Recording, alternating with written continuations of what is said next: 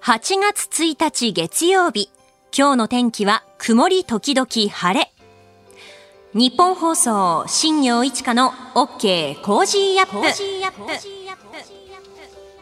朝6時を過ぎました。おはようございます。ニッポン放送アナウンサーの新行市佳です。おはようございます。ニッポン放送アナウンサーの箱崎みどりです。あなたと一緒にニュースを考える OK コージーアップ。今朝は飯田浩二アナウンサーが新型コロナウイルス陽性判定のためお休みでして、えー代わって私新業と箱崎みどりアナウンサーのコンビでお届けしていきます。はいよろしくお願いします。ますえー今日から8月がスタートということで、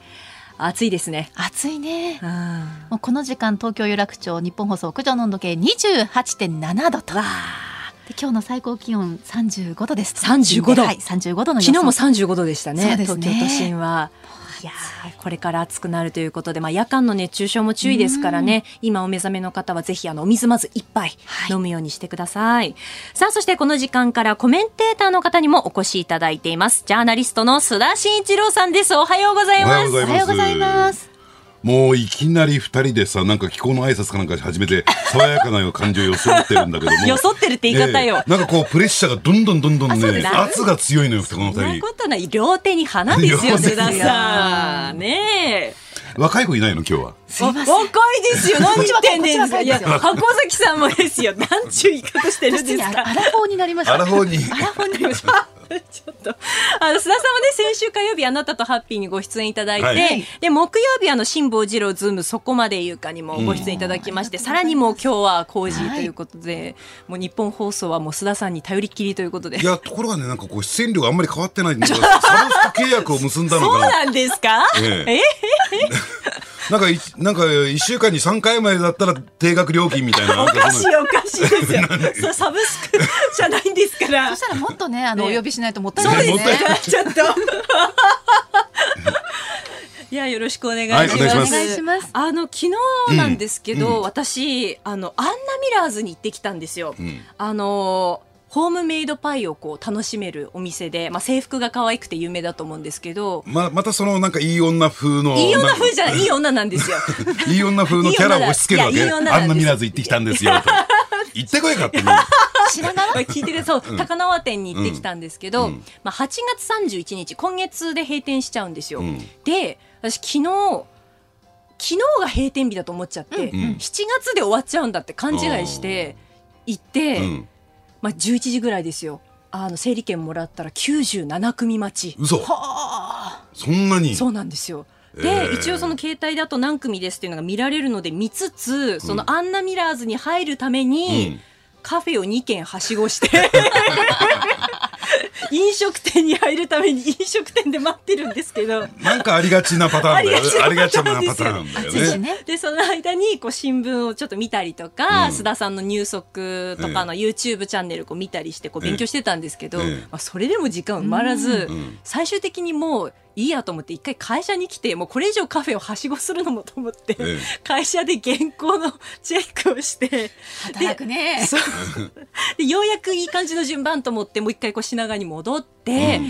2時半3時間半ほど待って入店しました。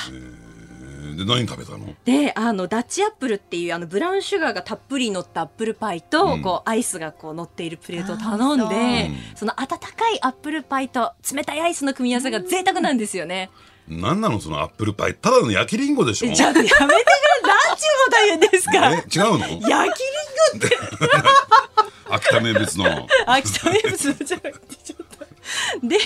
まあ、あの、隣の方とかも閉店もしちゃうっていうことで、こう、メニューをこう、一枚一枚めくりながら、だから遅くなんだよ写真撮ってたりとかね。そうですね。みんなとっとと食って帰る。みんな浸りたいですよ思い出をね、みんな浸りたいんですよ。だろうね。でもなんで日本人ってあんなね、パンケーキ好きになっちゃったのかなって。パンケーキとかアップルパイとかですうかん、ホットケーキでいいじゃないね。ちょっと、お家で作るのもね、お家で作趣深いです。だから聞いたよ、箱崎はなんか、ミルクレープ作るんだ。そうなんですよ。よ。ホットケーキミックスを薄く焼いて、中にクリームを入れて、どんどん積んでいくあ、と、すごいミル。クレープがホットケーキミックスでできますから。へえ。いや、最初から食べたのにどうやって作るのかなってね。うん、何層にもなっていいや。うちの母ちゃんそんなもん作ってくれなかったからさ 焼きそばぐらいだったよ本当焼くっつったら焼きそばもいいですね。美味しい美味しい。美味しい美味しい。うんそうそう娘がやっぱりあの6歳の娘がねだってくるので、ねミルクレープってそうそう一緒に作ったりとかしてやっぱりなんかこういろんなところから情報が入ってくるので、はい。クレープにこういちごとか乗せて食べたいとあーいっぱいか乗せたりとかしてね美味しいですからね。パンにクリームグーってしたいとか。いろんなことをねどこからか仕入れてきまあ、そういう楽しみもきっとあるんですよ。パンケーいや日キとか。ミル本も豊かになったよね。あんなミラーズ行ってみたりさ、はい。ねアップルパイ食べたりさミルクレープ家で作ったりさ。うん。本当いい時代になったよなってもう思いますよ本当に。しみじみしましたしねみじみした。ね。はいいやーうちのかみさんも何も作ってくれないから皆さん愚痴らないでください。簡単ですえ？簡単簡単簡単。ですか？簡単津田さんが作ればいいじゃないですかミルクレープあそうですよ。俺がミルクレープ作ったらキャラ崩壊しちゃうでしょ。キャラ守るんでキすかャラ守るよそこギャップギャップギャップもいいですよ時代は。そうかじゃああと1か月あるんだねあんなミラーズね。そうなんです。そうです8月31日閉店ですので。で。もずーっと混んでんのかなやっぱりね昨日はね日曜日ということもあってっていうのはあると思うんですけどね。で一人で行ったの？一人で行きました。一。人で行くあんなミラーズ寂しくないなんて。そんなことはないですよ。自分でちゃんと噛み締めてね、思いに浸って食べてましたから。つそういうのってなんか友達と行くとか彼氏と行くとかってじゃないの？私一人です。一人。やっぱり3時間半待ちをねなかなかね 一緒にっていうのは。いやそこでおしゃべりしたいですよ。そうです何食べる？とかさ。そういう会話したいでしょ？一人です。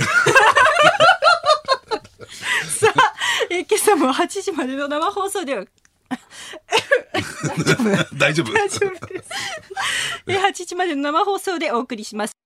でそれではですね、あの、須田さんと取り上げるニュースをご紹介していきたいと思います。えー6時15分頃、えー6時15分頃、この後ですね、うん新型コロナウイルスについて、これからの政府の対応についてですね、えー6時50分頃からのニュース7時またぎは、来年度予算の編成に向けた概算要求の基本方針について、えーまた相次ぐ商品の値上げ今日から2000品目以上の食料品が値上がりするということです。えー7時10分頃からのおはようニュースネットワーク。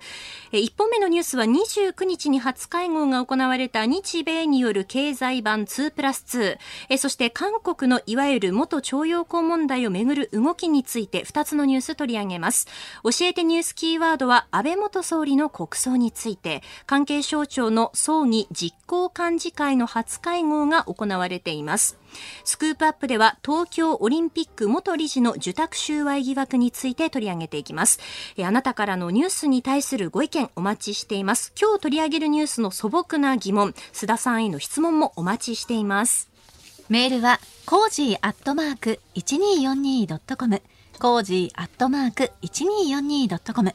アルファベットすべて小文字で COZY で cozy です。ツイッターはハッシュタグコージー1242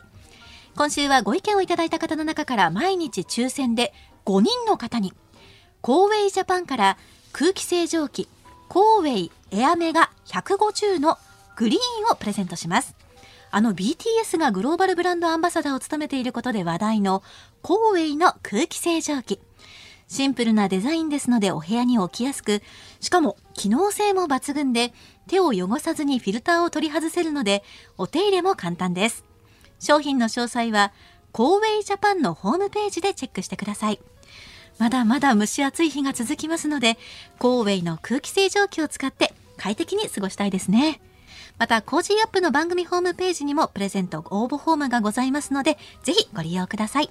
いただいたリスナーズオピニオンはこの後紹介していきます。あなたからの本音のオピニオンお待ちしています。今朝は飯田浩二アナウンサーがお休みで代わって、えー新業一華の OK 工事アップをお送りしています。スタジオには今朝のコメンテーター、ジャーナリストの須田慎一郎さんです。よろしくお願いします。願いしますえーまずは今朝、えー長官各紙一面をまずはご紹介していきます。はいえー産経新聞は、えー北ミサイル想定地下駅シェルター化検討政府会合機密性困難という見出しを取っておりまして、えーと平成29年に内閣官房総務省消防庁国土交通省防衛省など、えー関係省庁による弾道ミサイルを想定したシェルターのあり方に関する検討検討会を、えー設置していて、えー翌年にかけて数回会合を開いて、えー専門家や地下鉄事業者などからヒアリングを行っていたというのが一面になっていますね。まあ、各紙一面バラバラなんですが、読売新聞が、えーワクチンの接種手続きデジタル化、マイナカード活用、政府秋に改正案。朝日新聞、擬人国29万人外食に IT に。えー毎日新聞最低賃金上げ30円以上物価高で過去最大という見出し、えーで日本経済新聞ですがえー新疆核実験再開の兆候、施設拡張専門家が衛星解析という見出しになっています。えーまずはこの時間は新型コロナへの政府の対応について取り上げていきます。今、まあ感染が拡大している、このタイミングにおいて、感染法上の位置づけを変更するということはまあ考えていない、今後、まあ時期もまあしっかり見極めながら、変異の可能性等もしっかり判断した上で、2類として規定される項目について、丁寧に検討していく、専門家の皆さんのご意見も聞きながら、丁寧に検討を行っていく。えお聞きいただいたのは新型コロナの感染症法上の扱いについて昨日の夜岸田総理が記者団の質問に答えたコメントでした、え2類相当からの引き下げについて現時点での変更は考えていないとしているんですが全国知事会からは新型コロナの感染者の全数把握の仕組みを第7波の収束を待たずに早急に見直すべきだと訴えが出ているということなんですね、え全国知事会医療と経済活動の両立を目指して新しい変異株 BA.5 の特性を踏まえた対策の見直しを国に求める緊急提言をまとめました、えー感染症法上の取り扱いについては2類相当からの引き下げは盛り込まずに感染者の全数把握の見直しを検討するように求めていまして、えー昨日放送されたフジテレビの番組でも全国知事会長の鳥取県平井真二知事が、えー相当な負担となっていて医療機関も保健所も倒れてしまうと述べたということなんですね。うんあのですからね、今起こっている議論っていうのは、あの逆立ちしてるっていうか逆さまだと思うんですよ。はいあのどうしてかっていうとまあ、このオミクロン株 BA.5 でね、感染者がものすごく激増してきていて、で、それで医療現場が大きく逼迫してますねと。あるいは保健所業務が大きく停滞してますねと。だから見直しみたいな、そういう議論の立て付けになってるじゃないですか。そうじゃないでしょ。やっぱり、えーこのオミクロン株含めてね、毒性はどうなのか、リスクはどうなのか、危険性はどうなのか、で、もうこれは2類相当ではないですね、5類に下げましょうねっていうのが当たり前の、えー進め方なんだけども、はいね、だから、だからできないんですよ、今。だから本来だったら第6波が収束した段階でオミクロン株って一体どういうものなのか、これをきちんと検証してればよかった。ただ、そのタイミングって参議院選挙前じゃないですか。そうでしたねで、拙速にそれを進めてしまって、もし万が一のことがあると大きな政治上のリスクになる。ね、健康上のリスクじゃなくて、政治上のリスクを回避するために、ね、先送りしてしまったそのツケが大きく私は出てるんだろうなと思いますね。えええーここが気になるまずは新型コロナウイルス政府の対応について取り上げました。ちょっと気になる記事なんですが、ええ。読売新聞の3面にあるんですけれども、えー出版社書店が危機感、秋の読書月間業界一丸 PR という記事がありまして、あの、読書の秋と呼ばれている時期に、あの、いろんな取り組みがあるんですけど、あの、10月27日から2週間行われるあの、読書週間ですとか、あと11月1日本の日というのがありますけれども、まあ、今回のこの読書推進月間は従来の活動と連携して期間を10月27日から11月23日まで28日間大幅に広げて、まあ、読書月間とするということなんですよね。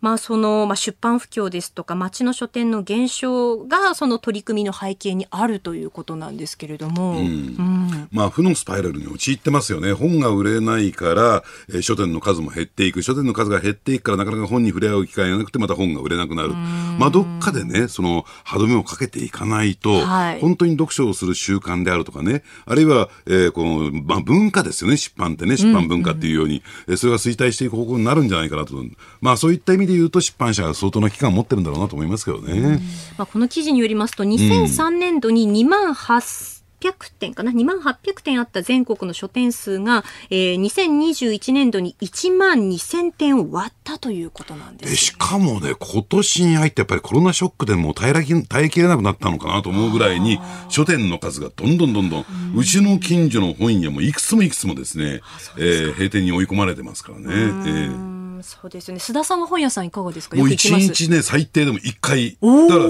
日本放送来て、この放送終わったらやってないから行かないんだけども、三省堂なんか行きますよね。そうですか、ええええ。うん。最近だとまあネットでも本買えたりはしますけどでも本屋さんに行くことでこう表紙が目に留まったりとか、ええ。あこういう本出てるんだってそこに出会いってありますよね。ええ。で出版社の方もねやっぱり、えー出版するあるいは買ってもらうチャンスを広げるために出版点数は相当多いんですよ。だからもう新書とか文庫とか出た瞬間に見て買っておかないと書店ってまあ限られたスペースでしょ、はい。どんどんどんどんそれが返品されていくのかな、えー店頭から消えていくんですよ。だから知らないうちにねなくなってるなんていうこともあるんで、まあそれは足を運ばないといくらネットで見ててもですね、全数をねチェックするって難しいですから。確かに、ええ。そうですよね、あの箱崎さんは大学時代あの書評サークルに入っていたそう。なんですそうそうそんなサークルあるんだ。そう書評を書いて書評紙を年に4回ぐらい期間で出すっていうのをやってたんですけど、だから地味だね。地味でしたね 週に1回お昼ご飯を食べながら本の話する、なるほど。それはそれ楽しそうですけどね。うん。そういったねかあの部活動とかサークル活動を通じてこう本と接する機会というのもねあったりはしますよね。ねえただその一方でなんかカフェとのコラボみたいなね新しい形態の本屋さんっていうのもまた広がってるんで、増えてます若い人もどんどん入ってきてるんですけどね。ブックカフェみたいなね。そうそうそうそう。んんんだからそういう形でなんとかね、えー本屋さんの数も増やしてほしいし、出版点数も増やしてほしいなと思いますよね。はい。えここが気になるプラスでした。お聞きの配信プログラムは日本放送飯田浩司の OK コージーアップの再編集版です。ポッドキャスト YouTube でお聞きのあなた、通勤や移動中に最新ニュースを押さえておきたい方、放送内容を少しでも早く知りたい方、スマホやパソコンからラジコのタイムフリー機能でお聞きいただくと放送中であれば追っかけ再生も可能ですし放送後でも好きな時間に番組のコンテンツを自分で選んでお聞きいただけます。毎朝6時の生放送では登場するコメンテーターの最近の活動はもちろんたっぷりとニュース解説をお送りしています。レギュラーコメンテーターに加えて専門家と随時つないで掘り下げてお送りしています。日本放送のエリア内でお聞きの皆さんラジコラジコのタイムフリーでチェックしてください。ツイッターでは最新情報を発信中。ぜひフォローして番組にご参加ください。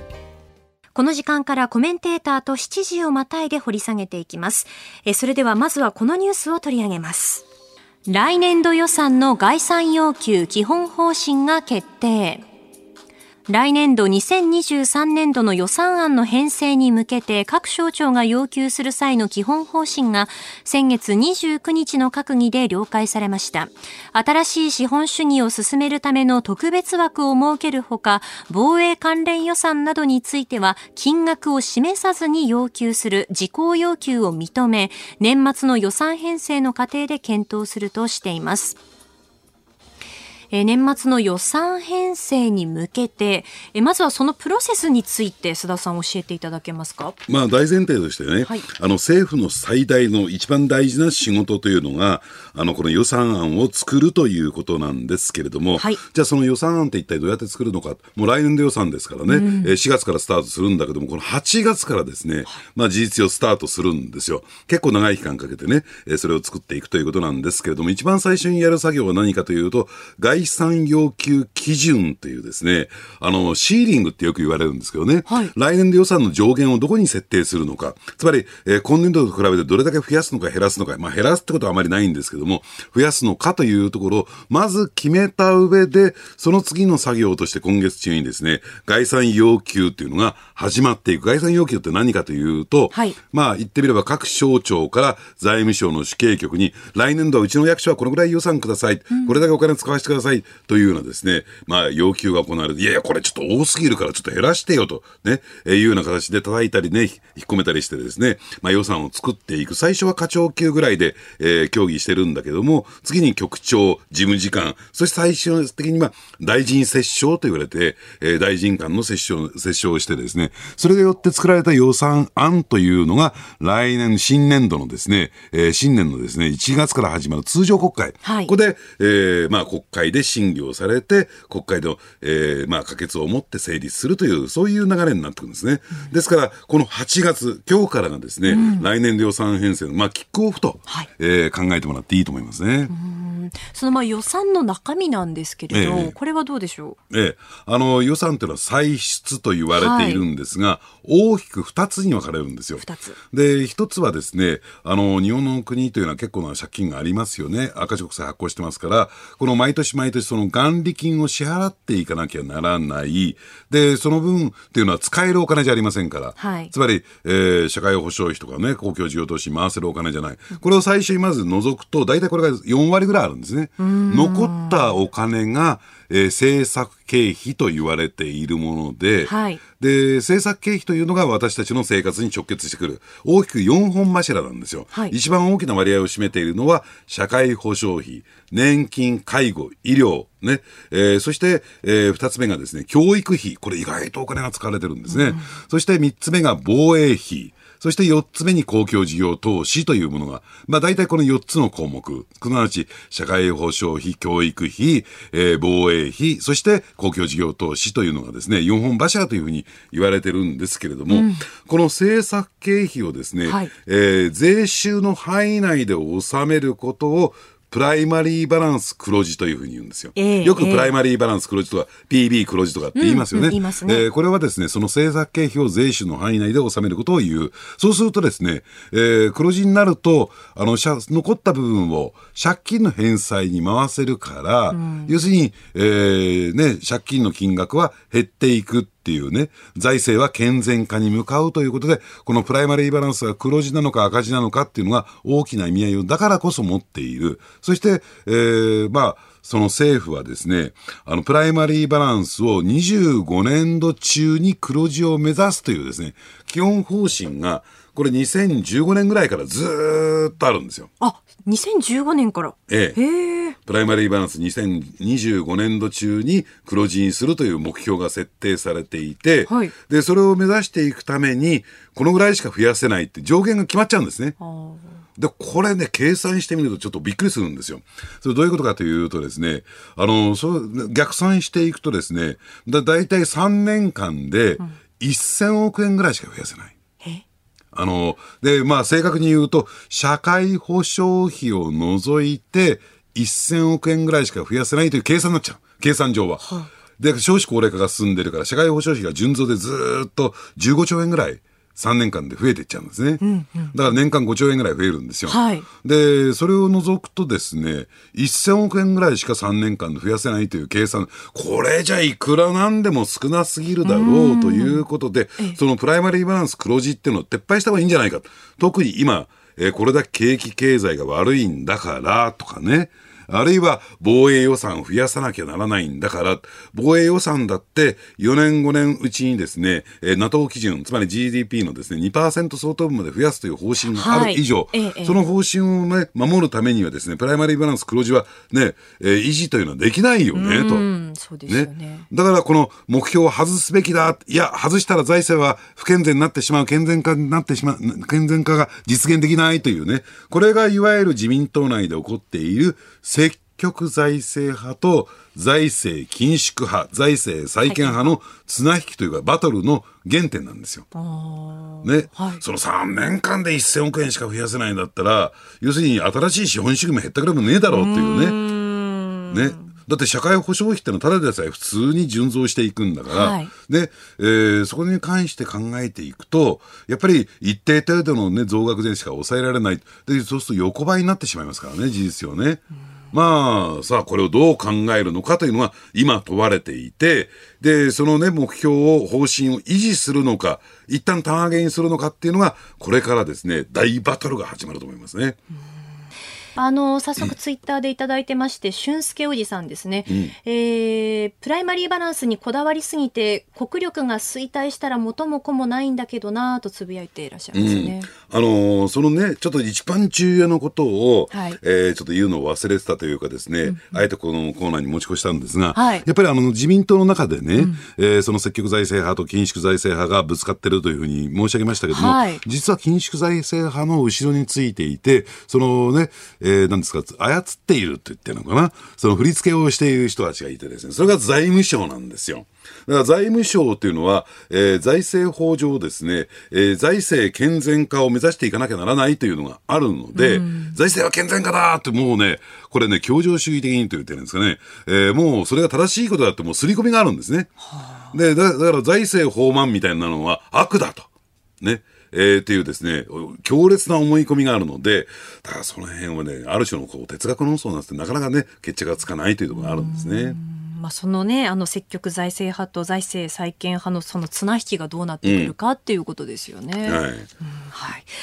えー、ここまでは来年度の予算について伺ってきたんですが、ここであの消費者の動向についても須田さんに解説していただきたいと思います。えー、先月29日に7月の消費者態度指数が発表されました。消費者態度指数は今年度半年間の暮らし向きがどうなるか、消費者の景気の動きに対する意識を示した指数になるんですけれども、えー、7月に行われた調査では、2人以上の世帯の指数が30.2となりまして、えー、前の月よりも1.9 0.9ポイント下回り2か月連続の悪化となりました。うんあのー、だからやっぱりね、えー、消費者、あるいは個人消費というのは、GDP の約5割強を占めるんですよ。だから景気の先行指標と言われていて、個人消費が増えていくと景気はいい方向に、つまり GDP はプラス成長になるんですよ。はい、ね。だからそこがですね、冷え込んでくると、うん、要するに景気は悪化するということですから、今言って、言われたですね、消費動向調査っていうのは非常にこう重要になってくる。で、やっぱりですね、あの、なんでこれ悪化しているのかというと、まあどうでしょうね。値上げですよね。物価上昇という影響が非常に大きく出てきていて、はい、やっぱりこの収入が増えていかない中での物価上昇というのはやっぱりこの、えー、消費を冷やす影響のことになりますよね。えっ、ー、とですね、今朝の朝日新聞の一面にも書かれているんですが、はい、えっ、とですね、2000品目以上が8月、まあ今日からですよね、値上げになるということで、10月には8月を上回る6305品目の値上げがすでに予定されているということなんですよね。うん、ただですね、私はね、さほどですね、うん、この値上げという点に関して言うと、悲観的に見てるわけじゃないんですよ。はい、今までですね、今までっていうよりもですね、この20年ぐらい、ね、各企業はですね、利益を削ってどんどんどんどんですね、その、ね、値上げをですね、先送りしてきたっていうのは実態、我慢してきたっていうのは、私は実態だと思うんですよ。で、利益を削ってっていうのは重要でしてね、そうすると何が起こるかっていうと、賃金上げられなくなっちゃうんですよ。ね、はい。ですから、適正な利益を上げて、利潤を上げて、そして、えー、ちゃんとね、お給料を払っていけば、えー、ね、物価上昇にも耐えられる。こういう好循環を作っていくことが重要だったんですけれども、ちょっと後先になってしまいますけどね。やっぱり各企業がきちんと価格を上げて、利益を上げて、次にはやっぱり物価上昇。だそういった点で言うとね、うまい棒ってあるじゃないですか。はい、これよく言われるようにね、10円から12円に値上がった。ね、これってね、あるね、大きな転換点、ターニングポイントなんですよ。そうなんですか実はね、価格帯の安いお菓子、よく駄菓子なんなんて言われますけども、はい、駄菓子界のプライスリーダーだったの。だから、うまい棒がずっと10円で我慢してきたから、他のね、えー、メーカーさん、他の商品がですね、いや、うまい棒が上がらないんだからね、打ち上げたら買ってもらえなくなっちゃうんじゃないか、みたいなことで、みんな我慢して、で、ね、駄菓子なんていうのは、1個あたりの利益少ないですからね、もうどんどん先単位で削っていったわけですよ。ね。で、そのうまい棒が12円に上げました。あ、それでも売れるね。うちも上げても大丈夫だってんで、みんな一斉にですね、値上がりが始まった。そうなんですね。で、価格帯の安いお菓子が上がるとですね、いや、あそこで上がって買ってもらえるんだから、うちも上げようよって言うんで、えどんどんどんどん今、えー、そこが上がってきてるというね。これでちゃんと利益を上げて、さっき申し上げたように好循環に入っていく。つまり、えー、ね、ちゃんとした利益が上がって、給料も増えていく、経営者の収入も増えていって、で、物が売れていく、買ってもらえるという状況になれば、で、えー、この景気はいい方向に向かう。で、そうじゃなくてですね、給料が上がらないとですね、景気はどんどんどんどん悪化していく。今、ちょうどそのね、えー、ね、ターニングポイントに入ってきてるのかなと思いますね。はい。えー、ニュース7時またに解説していただきました。おはようニュースネットワーク。この時間に取り上げるニュースはこちらです。日本とアメリカが経済版2プラス2の初会合を開催。日本とアメリカの外務経済官僚が経済分野の議論を行う、いわゆる経済版2プラス2の初会合が先月29日に行われました。会合では中国やロシアの脅威を念頭にルールに基づく国際経済の秩序を主導すると明記した共同声明が採択されました。日米の外務防衛の閣僚が安全保障について議論する2プラス2の経済版という位置づけになりますね。はい。はい、まあ、ですから、あの、経済安全保障をめぐる、まあ、あの、議論をですね、日米間で連携をしてやっていきましょうということで、まあ、具体的な、えー、実務の面がですね、動き始めたと考えてもらっていいと思いますよね。はい。あの、ですから、これの一番大事なのはですね、ルールに基づく国際経済秩序を主導する日米間間で指導していく、まあ、ルール・オブ・ローという法による統治という、ね、概念が大前提で来るんですよ。はい、で、この法による統治ってのは非常に重要なキーワードでね、えー、これはですね、言ってみれば中国とかロシアっていうのは法による統治っていうのができてないっていうね、えー、ところですから、はい、いや、何もロシアや中国を排除するわけじゃありませんよ。ね、ロシアや中国も法による統治ができるんだったら、どうぞ、えー、こちらの陣営に入ってくださいと言いつつですね、どうせ入ることはできないだろうという前提で、まあ、そういう立て付けでですね、えー、中国に対しての包囲網を築いていこうというね、えー、形になってるんですね。はい、で、やっぱり一番注目されるのは、先端技術の共同開発であるとか、はい、半導体などの重要物資のサプライチェーン強化なんですけどね、これから何が行われるかというと、え重要なキーワードとして、認証、認める証明と書いて、認証というね、えー、いうですね、のが重要なキーワードになってくるんですよ。はい、これ一体どういうことかというとですね、この部品は、この製品は安全ですよというのをメーカーサイドが保証する。それは認証なんですよ。はいつまり安全性、安全だっていうのはどういうことかというとですね、ええ、要するにハッキングリスクはありませんよとかね、え、あるいは、えー、中国で物を作ってませんよとかっていうですね、安全性の証明は、えー、まあメーカーサイドがやりますよと。で、結果的にそれ何が問題かというと、後々になってね、技術流出が起こりました、ハッキングによる被害が起こりました。その、えー、損害賠償は一義的にはその認証したメーカーが負うというね、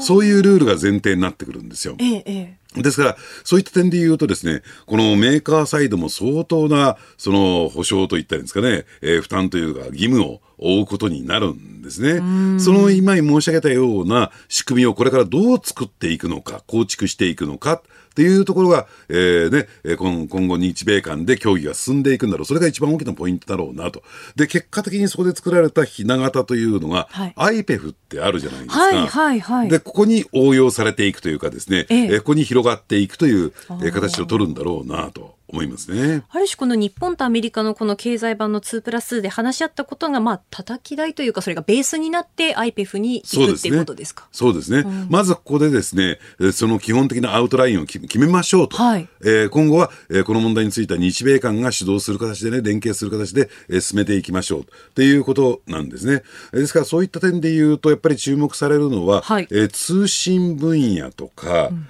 えー、なんですね。だから 6G の時代を迎えていくと、IoT、インターネット・オブ・シングスというね、ありとあらゆるものがインターネットにね、接続されていくということになって、、えー、そういう家電製品だとか電気製品なども、そのね、通信との融合が進んでいく。その中でですね、えー、まあ、そのハッキングだとか、えー、データ漏洩のね、リスクを追っておくとですね、相当ですね、大きな、えー、損害、あるいはリスクが発生するということで、それを防ぐためにどうしたらいいのかというのが、大きな大きなテーマになってくるんだろうと思いますね。うそうなってくると、日本の企業も考えていかなきゃいけないことっていうことですよね。そうですね。ですから、これでまだそれは決まってるわけじゃないんですが、将来的な場合によってはね、えー、ロシ今もうすでに、えー、その、ね、現象は起こってるんですけども、えー、まあ中国はまだその除外なんですが、えー、まあロシアのウクライナ侵攻を受けて、ロシアに対して、ね、ロシアの電子戦って結構激しいじゃないですか。ね。えー、それをめぐってですね、もうロシアとの間でインターネットも遮断するという動きがもう起こっちゃってるんですよ。で、それをどういうルール作りの中で遮断していくかっていうところもですね、今後議論されることになると思いますね。うんこれ IPEF に広がっていくっていうななると、さらにこの日米間でのその内容っていうのも発展していく可能性があるっていうことですよね。そうですね。うん、で、加えてですね、まあおそらくアメリカが狙っているのは、これについて私もですね、はい、アメリカ行って取材していくつもりなんですけれども、うんうん、要は、その最先端の技術を持ってっているアメリカを中心とする陣営に加わるのか、はい。そして技術的にはアメリカよりもはるかに劣っているローカルな中国陣営に加わるのか、はい。さあ、えーね、あの皆さん、他の国はどうどっちを選ぶんですか？ということが、もううんもう近い将来問われることになると思いますね。えー両方ともっていうのはありえない。どちらかを選ぶというね、選択肢。で、それ選ばれる方に、ね、魅力的な、ね、グローバルなネットワーク構築をするために、日米間で連携しましょうというのは、この隠された意図なんですよ。ね、なるほど。えーまずは一つ目、日本とアメリカが経済版2プラス2の初会合を開催というニュース取り上げました。えー続いて取り上げるニュース、こちらです。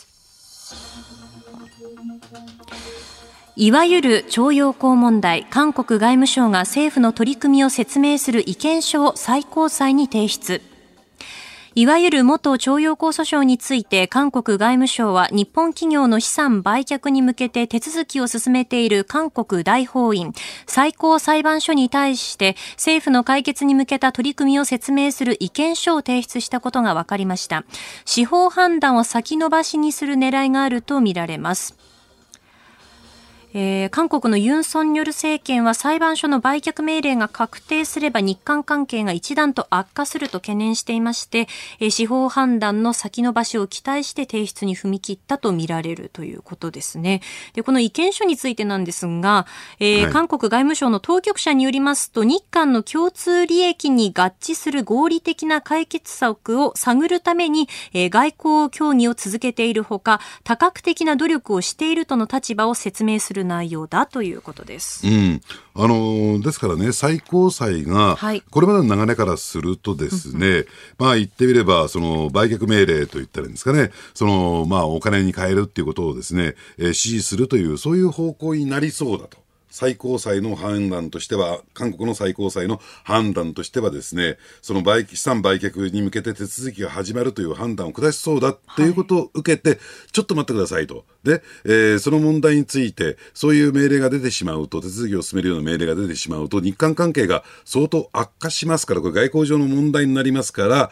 えーそれについては、えーこういう方向で問題解決を図っていきますので、えーその判断は下さないでくださいというね、意見書、これが意見書なんですよ。そういうのを出しますよと言っているわけなんですけれども、ええ。はい。で、その辺を考えていくとね、どうなんでしょうね、この三権分立という点で、韓国国内なんですよ。はい。三権分立という点で、えーこれを、これを抵触するんじゃないかっていう問題も一方で払う、はらむわけなんですよ。ええどこまでできるのか。要するに裁判所の判断に関して、その、えー行政がですね、えーまあそこに関して関与することが果たして適切なのか、そうそうじゃないのかっていう問題がはらんでくる。ですから、そうした点で言うと、韓国国内の三権分立の問題というのはまずあるんですよ。はいじゃあそこに対して、今韓国外務省と韓国政府が言っているのは、その意見書を出すにあたって日韓間でこんなに協力関係にあって問題解決に図ってますと。そういうところを作らなきゃならないから日本も協力してね、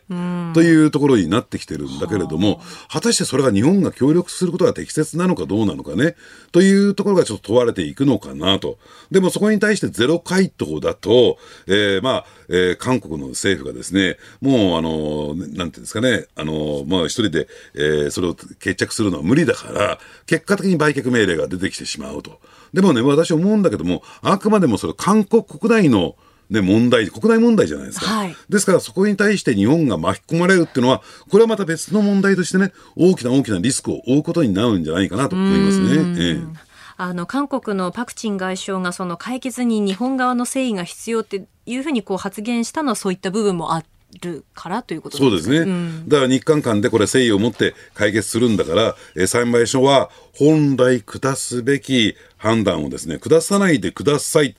これはこれでおかしいんじゃないかなと私は思うんですけどね。ええ。はい、えーそしてですね、あのー入ってきたニュースによりますと、7月29日に韓国軍があの島根県の竹島の防衛を想定した定例訓練を行ったというのがありまして、えーで、そして、今朝の産経ですね、えー韓国の調査船3隻が竹島周辺で領海侵入というニュースも入ってきてるんですよね。ねえ、あの確かにね、防衛訓練についてはですね、あの今の政権でですね、規模が縮小されたとはい。いうメッセージを送ってきてます。ただ、ゼロになったわけじゃない。ね。で、まあ、その了解審議もしているということで、まあ、こういった問題もどうね、決着をつけていくのか、場合によってはね、さっきのですね、えー、意見書に関する、ね、カードとして使ってるのか、取引材料として使ってるのかなっていうね、変な、ね、あの、憶測も呼んでしまいますからね。そうですよね。え以上、おはようニュースネットワークでした。え今朝はジャーナリストの須田慎一郎さんとお届けしています。この時間は教えてニュースキーワードです。葬儀実行幹事会。参院選の街頭演説中に銃撃を受け暗殺された安倍元総理の国葬に向けて政府は先月28日関係府省庁の幹部で作る葬儀実行委員会の初会合を開きました外国の要人を含め多くの参列者が見込まれることから警備体制の構築など万全の準備を進めていくことを確認しました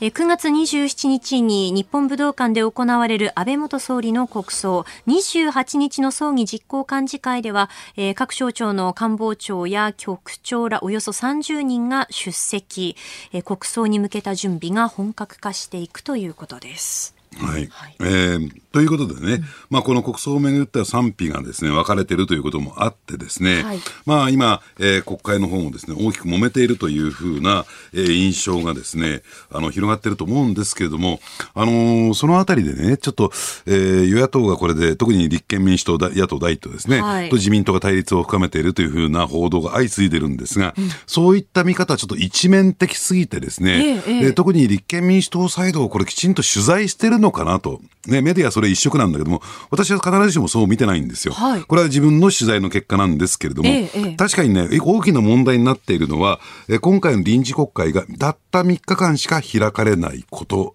なんですね。で、もっとね、えー、十分な会期を持って、特に立憲民主党が主張しているのはですね、野党が主張しているのは、やっぱり夏休み返上でね、えー、臨時国会を開いて、えー、議論すべきことを議論しましょうというふうに言っている。ただ、この国葬問題について、じゃあそんなに時間が必要なのかっていうと、そうでもない。それについてはちゃんと国会での審議は必要だし、説明することも必要だけれども、そんなことよりももっと重要なことがあるじゃないかっていうのが、実は立憲民主党サイドのね、えー、まあ思惑、思いなんですよ。はい。で、それどういうことかというと、実はですね、えー、先週の金曜日、えー、閣議が開かれて、そこで閣議決定が行われたことがある。で、それは何かというと、えー、今、予備費、これ5兆5000億円あるんだけれども、ここからですね、えー、2571億円を物価高騰対策に使いましょうということが、先週金曜日の閣議で決定を見たんですね。はい、で、2571億円の内訳というのはですね、あの、例の節電ポイント、悪名高きと言ったらいいんですか、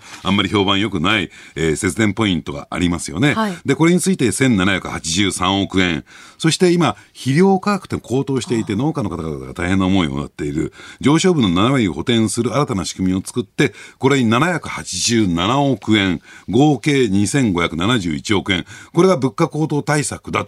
それだけ金額的にもわずかなものだし、ね、えー、その節電ポイントと、えー、肥料代の高騰しかやらないのと、えー、この夏、さっきの話じゃないけど、どんどんどんどん、えー、いろんなものの値段が上がってきてる中で、何もあとは手を打たないんですか？っていうね、問題があるんです。そうするとね、今決めないと、あのー、例えばね、秋の臨時国会まで待たなければ、予算措置を講じて物価高騰対策って、物価高騰対策に代表される景気経済対策って何もないんですよ。それじゃ困るでしょうというのが、え実はその立憲民主党などの野党が主張しているところなんです。ほんまらここなんですよ。はいつまり国葬問題というのは、どちらかというと、まあ、なんでしょうね、清掃の具的なものであってね、えー、これに関してですね、やっぱり、え与党を追及していけば、与党の支持率は下がってる、自民党の支持率は下がるだろうという思惑で、これはそういった技術的な部分で使っている側面もありますよ。ただ、本丸としては、やっぱり、その国民生活に直結するこの物価高騰対策があまりにも不十分。これはおかしいよねっていうのが、はい、要するに、えー、野党も主張しているところであるし、で、それに対してちゃんと向き合わわない与党もおかしなところだと私は思いますよね。だからね、えこの問題に関するちょっとね、えー、メディアの、多くのメディアの報道の仕方っていうのは、随分と取材不足でね、中身のないすっからかんなものになってるな、別に国葬問題で揉めてるわけじゃないということなんですね。この物価高騰対策が不十分であって3日間では足りないだろうと。全然足りないですよね、これね。えええー、あの共同通信がですね、はい、30日、31日、えー、に実施した全国電話世論調査によると、まあ、その安倍元総理の国葬に、えーまあ、反対というのが53%出たんだというのもなんかだいぶ大きくこう報じられている印象ではあるんですが、うん、うん、あのですからこの問題についてはですね、はい、あのメディアのキャンペーンっていうのもだいぶ効いてるんだろうなと思うんですね、はい、ただこの国葬問題がそうであるかどうかは別としてもですねあのどうなんでしょうね。これから黄金の3年間っていうのを迎えますよね、えー、えー、まあ、国政選挙がない、えー、3年間を迎えると。でこれね与野党ともにそうなんだけれどもじゃあその間何をやらなきゃならないのか選挙が近いとですねやっぱり国民世論を声を気にしてね要するに、えー、ある種ポピュリズム的な政策ばっかり進んでしまう。そうじゃないじっくり腰をつけて例えば、えー、なんですかね世論があるいは国民が有権者が反対するような政策。でもこれは中長期的には必要だよねというところについてもですね、はい、進めていける。そういった3年間になるんですよ。だから、えー、国民の声を聞かないとかね、世論を聞けとかね、えー、いうような批判。で、その通りやってると、ここポピュリズムになってしまってですね、はい、やるべきことができないという状況になりますから、この3年間、与野党ともにですね、そういった国民の反対するようなことを、じゃあ、でも必要な政策ってあるはずなんですね。うん、そういったことをきちんと進めていけるかどうか、その進化が問われるこの3年間だと思いますね。はいえそれではここで、ここだけニューススクープアップです。この時間、最後のニュースを、スクープアップ。東京オリンピック組織委員会の元理事、青木側から別途2億3000万円を受け取りか。東京オリンピック・パラリンピック大会組織委員会の高橋治之元理事が大会スポンサーだった紳士服大手青木ホールディングス側からおよそ4500万円を受領したとされる事件で高橋元理事がこれとは別に青木側から合計2億3000万円を受け取っていたことが関係者の話で分かりました。えー、これについては組織委員会の高橋治之元理事側が大会スポンサーだった青木ホールディングス側からコンサルタント料として受け取った資金が賄賂だった疑いがあるとして東京地検特捜部が受託収賄などの疑いで捜査を進めているということなんですよね。はい、うん、えー、このね4500万円をめぐる、えー、受託収賄罪という受託収賄容疑という点で言うとね、はい、あの随分とこれハードル高いんじゃないかなと。その立件へ向けてのね、はい、ハードルが高いんじゃないかなと私は思ってたんですよ。ええ、でどうしてかっていうとこれ表の金なんですね。えー、正々堂々と2017年から21年にかけて、えー、コンサル会社、えー、コモンズというところにまあこれは高橋、えー、氏がですね代表取締役を務める会社なんだけども表の金としてきちんとした、えー、コンサルタント料名目で渡されたお金ですよと。でコンサル、えー、結構どういったことがコンサルなのか、どこまではどどういったことがコンサルなのかって、なかなかですね、はい、範囲が不明確じゃないですか。ね。だからそういった点で言うとね、その目的外にそれを渡されたのかどうなのかっていうのを、えー、説明、証明していくっていうのは相当難しいなと当初思ってたんですよ。はい、あ、これかと。本丸はここかっていうのがようやくここへ来て出てきていて、青木側から今言われたね、別途に2億3000万円が出て、えー、1億5000万円が、その高橋氏の手元に渡っていたというね、えー、この、これ裏金と言ってもいいぐらいなんですよ。どうしてかというとですね、えー、電通の子会社にまず入りました。で、そこからですね、えー、競技団体に寄付が行きました。全額じゃないですよと。はい、その一部というかですね、かなりの部分の1億5000万が、ね、2億3000万の半額以上ですよ、1億5000万っていうと、はい、それのほとんどがですね、えー、高橋のもとに渡りました。なんでそんなワンクッション置くんですかと。この名目は何なんですか？選手強化費じゃないんですか？なんでそんな強化費が、えー、高橋の方元に当たるんですか？というところを含めていくとですね、はい、非常にこの裏金的要素が強いんですよ。なぜそういう裏金になったのかっていうと、ある種ですね、えー、やましいことがあるからでしょ？何か問題点があるという認識があるからこそこういった手法が問われてきた。ね。えー、というところから考えてみるとですね、ここはですね、まあ言ってみれば東京地検特捜部にとってみると、ある種こう宝の山というかですね、この贈収賄を、えー、決定づけるね、決め手となるのがこの、えー、2億3000万なうちの1億5000万というところだと思いますね。これでもう言い逃れできないと思いますね。あの他にもいろんなことが報道されていましてその青木側があの元その理事に、要望書をこう示したんじゃないかと、まあ、どういうふうにこう取り計らってほしいかというところを、まあ、都内の飲食店で開かれた高橋元理事と、えー、青木前会長などが、まあ、会合で文書をこう示していた疑いがあるというのも出てきていますね。ねうん、まあ、おそらくですね、こういった、えー、情報が出てきたということは、はい、その文書そのものを押収してるんでしょう。あの捜査当局、つまり東京地検特捜部がね、ええ、ただそれについて交付をしたとかね、え見た見ないの世界なのか、それともその文章をもとに相手に口頭で要求したのか、っていうところはあるでしょうけれども、そこはある種ですね、ブラックボックスというか、これ今オープンなするよりも、やっぱり裁判の過程で、これ秘密の暴露に当たるところですからね、秘密ですか？ら、当事者しか知らない秘密ですから、はい、そういった点で言うと、かなりのところまで掴んでいて、うんうん、それは裁判の過程で、えー、まあ、あの出してくるんじゃないかなと私は思いますね。ねまあ、この文書について、まあ、高橋元理事は特捜部の任意の調べに、えー、文書は示されたけれども、よく見ていないし、内容も覚えていない、要望は受けていないと説明しているということですね。うん、まあ、あの、ここもですね、ミソでしてね、あの、見せたね、ちゃんと口頭でも説明したということになると、言ってることが食い違いが出てきましたよね。で、このまま任意の取り調べを進めていっても、その食い違いは埋められないので、はい、じゃあ、強制捜査、つまり身柄を確保しましょう、逮捕しましょうというところに、この分からなっていくんじゃないかなと思いますね。そういうことなんですね。はいど。えー、スクープアップでした。東京オリンピック組織委員会の元理事、青木側から別途2億3000万円を受け取りかというニュース取り上げました。えー、今朝の放送はこの後、ポッドキャスト、YouTube でも配信していきます。詳しくは番組のホームページをチェックしてください。あなたと一緒に作る朝のニュース番組、飯田浩二の OK コージーアップ。日本放送の放送エリア外でお聞きのあなたそして海外でお聞きのあなた。今朝もポッドキャスト YouTube でご愛聴いただきましてありがとうございました。飯田浩司の OK Cozy Up。東京有楽町ニッポン放送で月曜日から金曜日朝6時から8時まで生放送でお送りしています。番組ホームページでは登場いただくコメンテーターのラインナップや放送内容の原稿化された記事など情報盛りだくさんです。